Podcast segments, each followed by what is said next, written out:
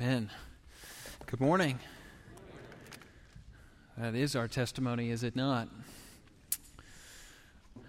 Well, it feels like today we are constantly fighting and warring with each other. We fight over what the government should do as it relates to the pandemic. We fight over whether or not to wear masks. We fight over social distancing. We fight over race issues. We fight over police issues. We fight over so many things, and those are just in the last three months. There seems to be less agreement today than before. And it has seeped into the church, sadly. And I cannot help but think Satan is enjoying every moment of this. We are not fighting against the things that war against our souls. We are fighting with each other and saying that our enemy is the person who disagrees with me instead of looking at the enemy that God tells us we face the world, the flesh, and the devil. James is writing to all believers in his epistle. it's, it's not a letter to a specific church, but again, to believers everywhere. And his focus is on practical Christian living not as uh, Martin Luther had early on assumed as a letter pointing to justification by works, but rather as a letter to believers who know, understand, and believe that they are saved by grace through faith, and now instructing them on what they have been saved to, which is good works and right conduct and holiness. Not perfection, but growing in Christ likeness. A goal of, of growing in spiritual maturity. And in chapter 4, James is addressing the issue of our great enemies. Before Andrew Jackson was president of uh, the U.S., he was a major general in the Tennessee militia. And during the War of 1812, uh, his men were in quite low spirits and they were beginning to argue and fight with one another. And finally, he stood up and said, Gentlemen, let's remember that the enemy is over there. If James is trying to help us grow in spiritual maturity, then it can be said that the goal of the enemy is keeping us in spiritual infancy. So let's pray together against this for all of us.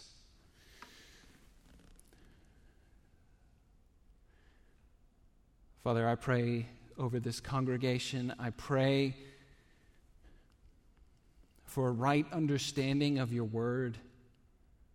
Father, that these words wouldn't be twisted, but that your Holy Spirit would minister to us and speak the message that is intended to be heard. Father, I ask that you would use me as your vessel, a broken vessel, to communicate this perfect truth through an imperfect person. Give us eyes to see. Give us minds to understand. Give us hearts to believe. For we pray this in Christ's name. Amen. We are talking about the enemies of our souls. And so, our first enemy that we come across in this passage is the flesh. What causes fights and quarrels among you? Don't they come from your desires that battle within you? You want something, but you don't get it. You kill and covet, but you cannot have what you want. You quarrel and fight. You do not have because you do not ask God. And when you ask, you do not receive because you ask with wrong motives, that you may spend what you get on your pleasures. in our fleshly uh, desires and, and ambitions, we fight and we argue and we quarrel with each other. We struggle with family members, spouses, children, siblings. We struggle with our brothers and sisters in Christ. We selfishly envy each other. We complain and we fight. And our motives are tainted with, with, with self centered desires. We are all born into this, not only as it relates to the broken world in which we live, but we are imprinted on us this sin nature.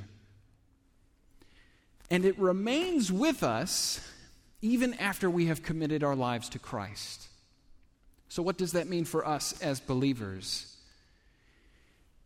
It means we are now constantly engaged in spiritual warfare. While, as before Christ won us to himself, we had no awareness of spiritual war. We were, we were just lost and without hope. Now we have this war that wages on until we go home to Christ or till he comes to us. And one of the fronts on which this war is being waged is in ourselves. When we quarrel, when we fight, when we argue, we are submitting to the enemy.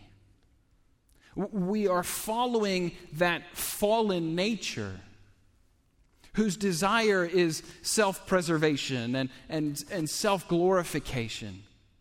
And these two natures, when we become believers, we have two natures now a, a, sin nature and a Christ nature. And those two natures are diametrically opposed to one another. The sin nature is it's, it's like a deposed dictator.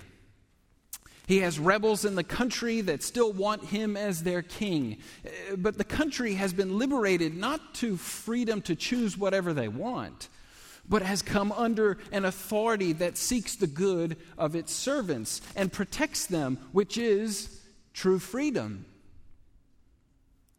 Every time we let our old nature, with its selfishness and, its self centeredness, regain control, we end up in conflict and in turmoil with the people around us.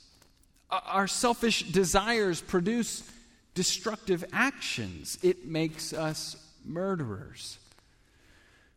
The ESV says in verse 2 You desire and do not have, so you murder.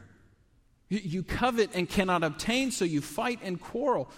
Now, I've been doing this series in James. We started uh, the first part of chapter one a number of weeks ago here, and then I continued uh, second part of chapter one and, and two and three uh, at the nine o'clock service, which I think are online if you have any interest in going back and filling in a complete picture of James. Uh, and then next week we'll finish James. But we've seen a lot of this connection between and this was not by design, but a lot of connection between uh, the Sermon on the Mount where Jesus is teaching, which was what Dad was uh, doing the, uh, with, the, with the, uh, the Beatitudes, and he'll continue that series uh, in August. But here is another example of, of a strong connection between what James is saying and what Jesus teaches at the Sermon on the Mount. For when James is talking about murder, he is not saying that it's the physical act of murder itself. But as Jesus said in Matthew chapter 5 verse 21, you have heard that it was said to those of old, you shall not murder, and whoever murders will be subject to judgment. But I say, anyone who is angry with his brother or insults his brother or calls him a fool is subject to judgment. You see, those attitudes come from the same place as murder. I, sometimes I wonder if I take that seriously enough. Maybe there's too much violence on television and in the news, and, and, and murder just sort of is a word that just f- flies by me. And, and it shouldn't be. It, it should be a word that greatly disturbs us, but it shouldn't disturb us because we think that that word is, a, is an exaggeration of the seriousness of quarrels but rather we should be disturbed because we do not take relationships seriously enough. You covet and you cannot get what you want. When you covet someone's uh, possessions or their position or their authority or their uh, house or their lifestyle, then bitterness and, and vindictiveness become a lens through which you look through everything. People at war with themselves are at war with themselves because of selfish, covetous desires. Those people are, are, are rarely happy people.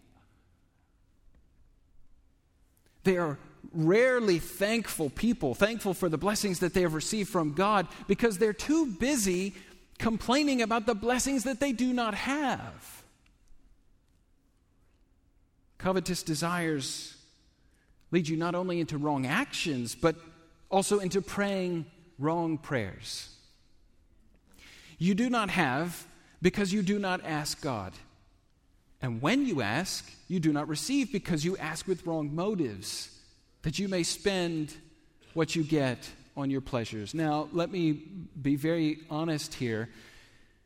This has caused me to examine my own prayer life and I notice a lot of I, me, my. What is it that I really want? What am I asking for? I ask for things that I think are for my benefit, that will benefit me. And when I get frustrated at those prayers not being answered, my frustration towards God, it, it spills out and over into my frustration with people. And you become angry with, with, with people whose prayers are being answered. And you covet what they have. And you believe that God is, is mistreating you in some capacity and He's letting you down. Why doesn't God give you the things you pray for? It's because you're praying with the wrong motive. You are asking wrongly to spend His blessings on your fleshly passions rather than on service to God and others. Now, listen, that doesn't mean you don't ask for things that may benefit you. Don't mishear me. But rather, question your motives. What is at the core of what I desire here? Let me give you an example. Here's an example prayer. Lord, I desire to live in a nicer neighborhood so I can be uplifted by my neighbors who will most likely be believers, and so as not to be tempted by my current wicked neighbors. Interpretation I hate this place, get me out of here. Versus, Lord, I understand. I just had a conversation, an interview with Rosaria Butterfield, and this came up as we talked about the gospel comes with a house key. And, and, and so a lot of this thinking has come from my conversation with her. But, but, but, but rather than praying down that track and trying to manipulate God, we're all very good at that. I'll just use more pious words and he will listen more clearly. Lord, I understand that you have me here for a reason. Help me to have a heart that seeks the welfare of those around me, that you would use me to reach the lost and encourage the saints. Or even, Lord, you know my fears in building relationships with people who are different than me. Help me, help give me boldness and confidence. Let me see people as you do. There's a, there's a difference there between what your desire is in those prayers. The flesh. Then James comes to the second enemy, the world, verse 4. You adulterous people, don't you know that friendship with the world is hatred toward God? Anyone who chooses to be a friend of the world becomes an enemy of God. Or do you think Scripture says without reason that the Spirit He caused to live in us envies intensely? But He gives us more grace. That is why Scripture says God opposes the proud but gives grace to the humble. The, the word world here, it, it's referring to the world system controlled by Satan. The root cause of every war, whether it's an internal human conflict or, or, or, or wars between nations, the root cause is rebellion against God. And the world system is in a state of continual rebellion against God. It started in the garden and it continues till today. Do you see how James describes our running to the world and the world system? He says it is adulterous. God has rescued us, as Paul writes to the Colossians, from the dominion of darkness and brought us into the kingdom of the Son he loves, in whom we have redemption, the forgiveness of sins. But when we run back to the darkness, it is like an unfaithful partner running back to their other lovers. And it is very serious. It is very dangerous. And what does running back to the world look like? Well, it looks like being a friend with the world. It looks like worldliness. It looks like finding your identity in something of this world. It looks like taking rather than giving. It looks like entrusting yourself to the world. It looks like a life that is opposite to the life of Christ. Christ who loved people and died for them, but who never got entangled with the world's entrapments. I had a friend who told me of a time when he was a young believer, uh, but he was very much in friendship with the world. And an unbeliever, uh, unbelieving friend walked up to him, and, and uh, he came up to my friend who was intoxicated at a party, and he said, You are the coolest Christian that I know. you don't live like the rest of them. This was essentially this person's way of saying, You look more like me, not in your vulnerability and brokenness, but in the pride with which you display your sinful nature. It wasn't that he was trying to make inroads to, uh, to people for Christ. It was that he liked drinking to excess and numbing his feelings and emotions. And his friend unknowingly put his finger on a problem in my friend's life. A conversation he will never forget, and one of which he was convicted of. And that friendship with the world, James says, equals being an enemy of God. Now, as a note, we are at peace with God because of Christ, right? Uh, we are at peace with God because of Christ, right? I know Dad's more into the feedback thing than I am, but I'm trying. We were once enemies, but are now reconciled, right? Not based on what we have done, but based on what Christ has done, right? And that cannot be lost or reversed, right? So, how can we be enemies of God and friends? I think what James is doing here is he is issuing a warning to take seriously our proclivity to go back to the world, to make friendship with the world and its systems. He's saying, don't let this be a marker in your life. Rather, verse, verses 7 to 10 submit, resist, draw near, repent. We'll come back to those. The flesh the world. Third enemy is the devil. For James says, but he gives more grace. That is why Scripture says God opposes the proud, but gives grace to the humble. Submit yourselves then to God. Resist the devil, and he will flee from you. It's important to notice that we fight our spiritual battle on three fronts. And each front corresponds to the three persons of the Trinity. The world is in conflict with God the Father. The flesh is at war with God the Holy Spirit, and the devil opposes the Son of God. So, what are we to make of the devil? There is a person, a spirit behind the attempt to overthrow God.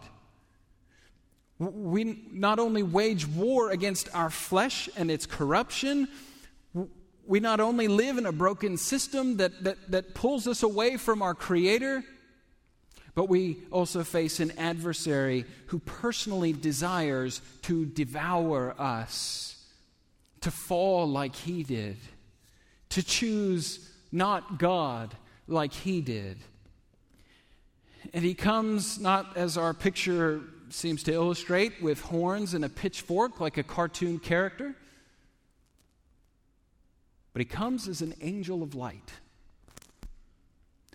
And he whispers, as he did to Christ in the desert choose self, choose me. And it's very subtle, and it's covered in lies, as he is the father of lies. These, my brothers and sisters, are the enemies, not one another, not the lost, not amoral things. These are your enemies, and they may use those things, but ultimately it is the world, the flesh, and the devil who wars against our souls. So that's the bad news.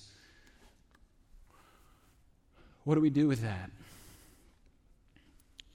Praise God, He has not left us as orphans. Praise God, He has not abandoned us.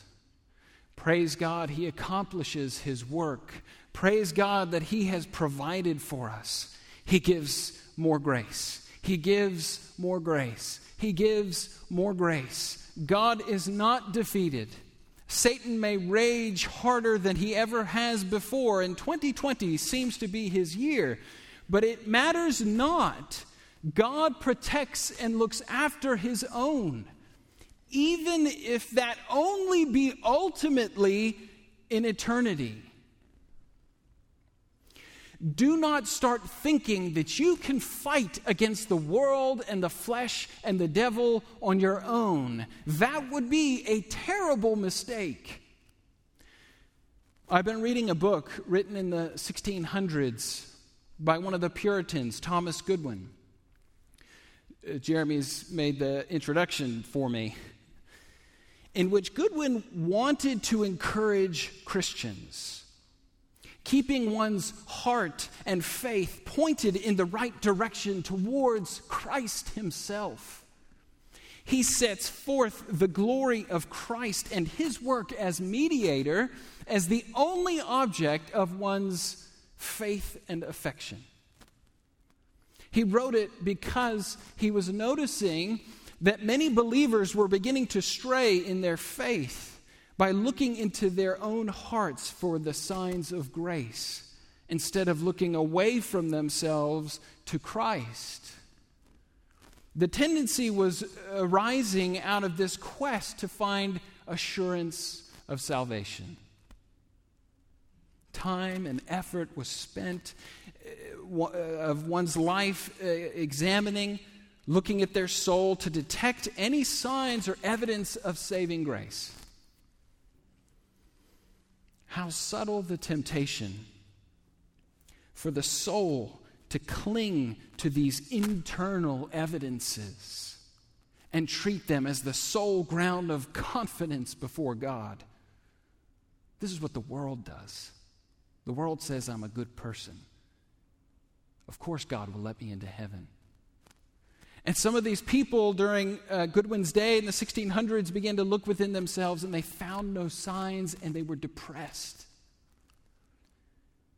You see, Christ is our only source of justification.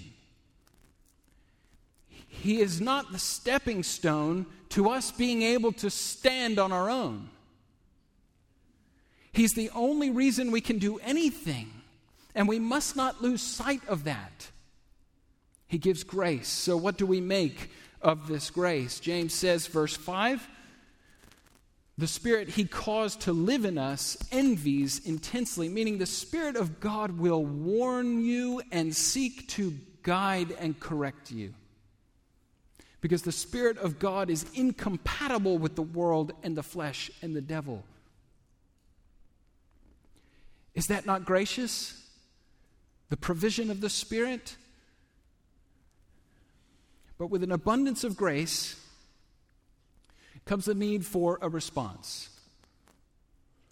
In verses 7 to 10, there are no less than 10 commands to obey.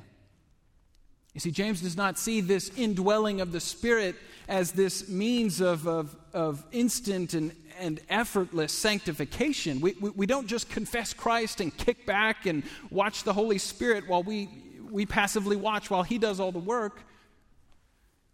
It's not an easy road paved with clear skies and, and rainbows.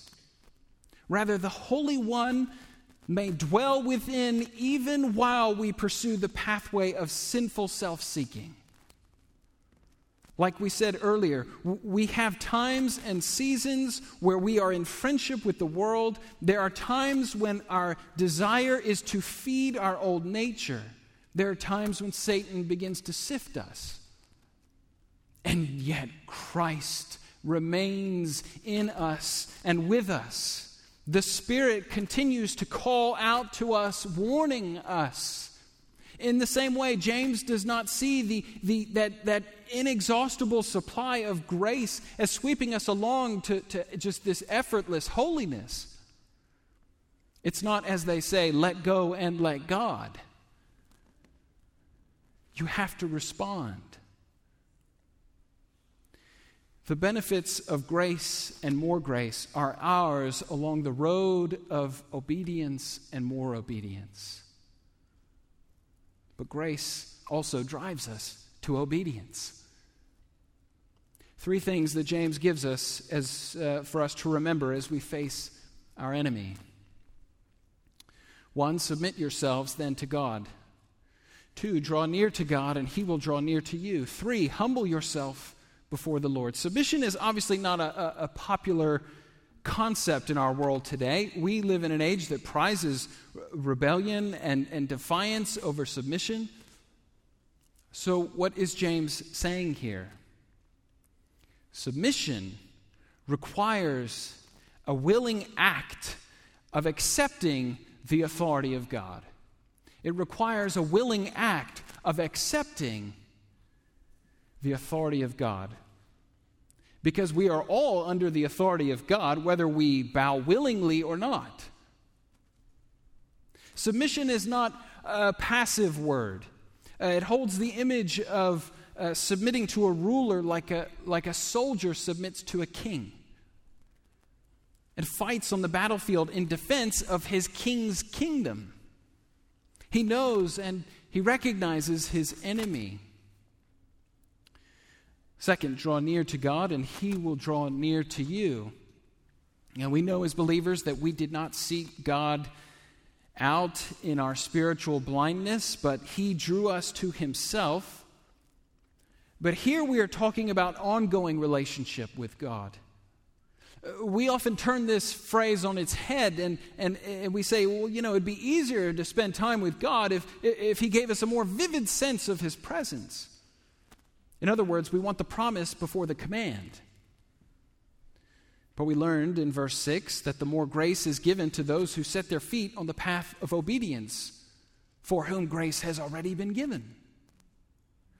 God enriches with the grace of his presence those who obey and, and keep his commands and seek his presence. We also draw near through the cleansing of our hearts and our hands. Think of all the purification rituals in the Old Testament, signifying this uh, inner and outer cleansing before approaching our holy God, as Jeremy quoted from Isaiah. Recognizing his holiness, recognizing his purity, recognizing his otherness. And James, brilliant as he is, recognizes the human heart and mind by reusing the phrase he used in chapter 1 You double minded. He knows the human heart and its tendency to leave God and run to the world, the flesh, and the devil. We draw near in our confession and repentance because we recognize our inadequacy and we recognize the spiritual battle that is so real with real consequences as we recognize the one who will actually draw near to us for our benefit, unlike our enemies who will draw near to us for our destruction. Finally, humble yourselves before the Lord, and he will lift you up. The way up is down. It is grace alone which makes it possible for us to obey any of his commands. Our position is one of per- perpetual supplication for grace to obey in order that we may experience more grace, which God gives to the obedient. Do you see the cycle? Do you see the cycle? The purpose of God is to lead us down into the lowest place of self awareness and, and, a lamenting over our sin. As always, the more we pursue His likeness, the more deeply and sorrowfully our sinfulness and our shortcomings are exposed, which drives us to humility, which lifts us up because of God's grace. Then in verses 11 and 12, James gives us a final word of caution. A word of caution against a critical spirit or a judgmental spirit because what a critical and a judgmental spirit does is it cuts someone else down to lift ourselves up. It puts us in the judgment seat. It puts us in God's rightful position.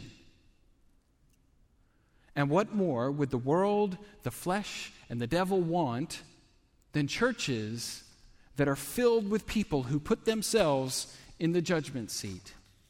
With people who think of themselves more highly than they ought, who are bitter and vengeful and not forgiving, who fight amongst each other who demonstrate unwelcomeness instead of loving kindness. But we serve a great God who has paid too high a cost for us to get caught up in ourselves. Therefore, church, keep your eyes on Christ, the author and perfecter of your faith. Remember, your enemy is not your neighbor, but your sinful nature this broken world and the devil. Keep enlisted as a soldier. Keep submitted to his authority, and grace and grace and grace will abound all the more. Let's pray.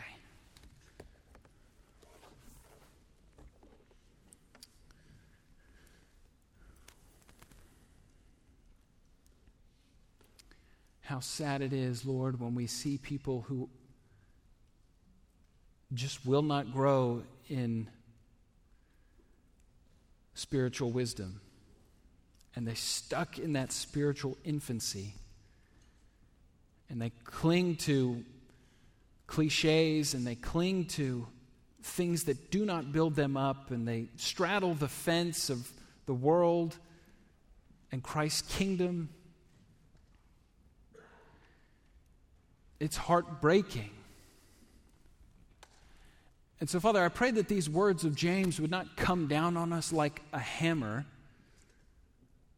rendering us useless,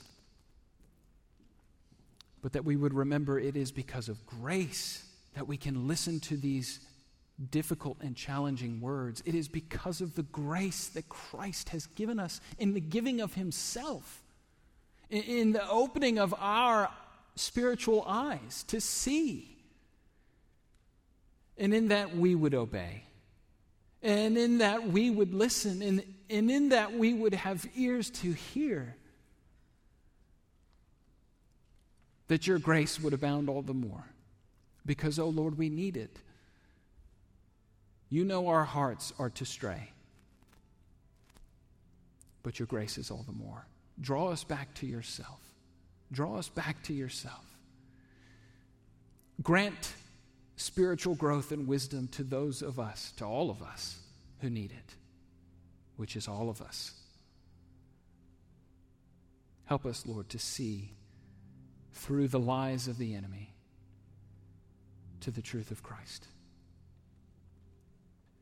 For we pray this in his name. Amen.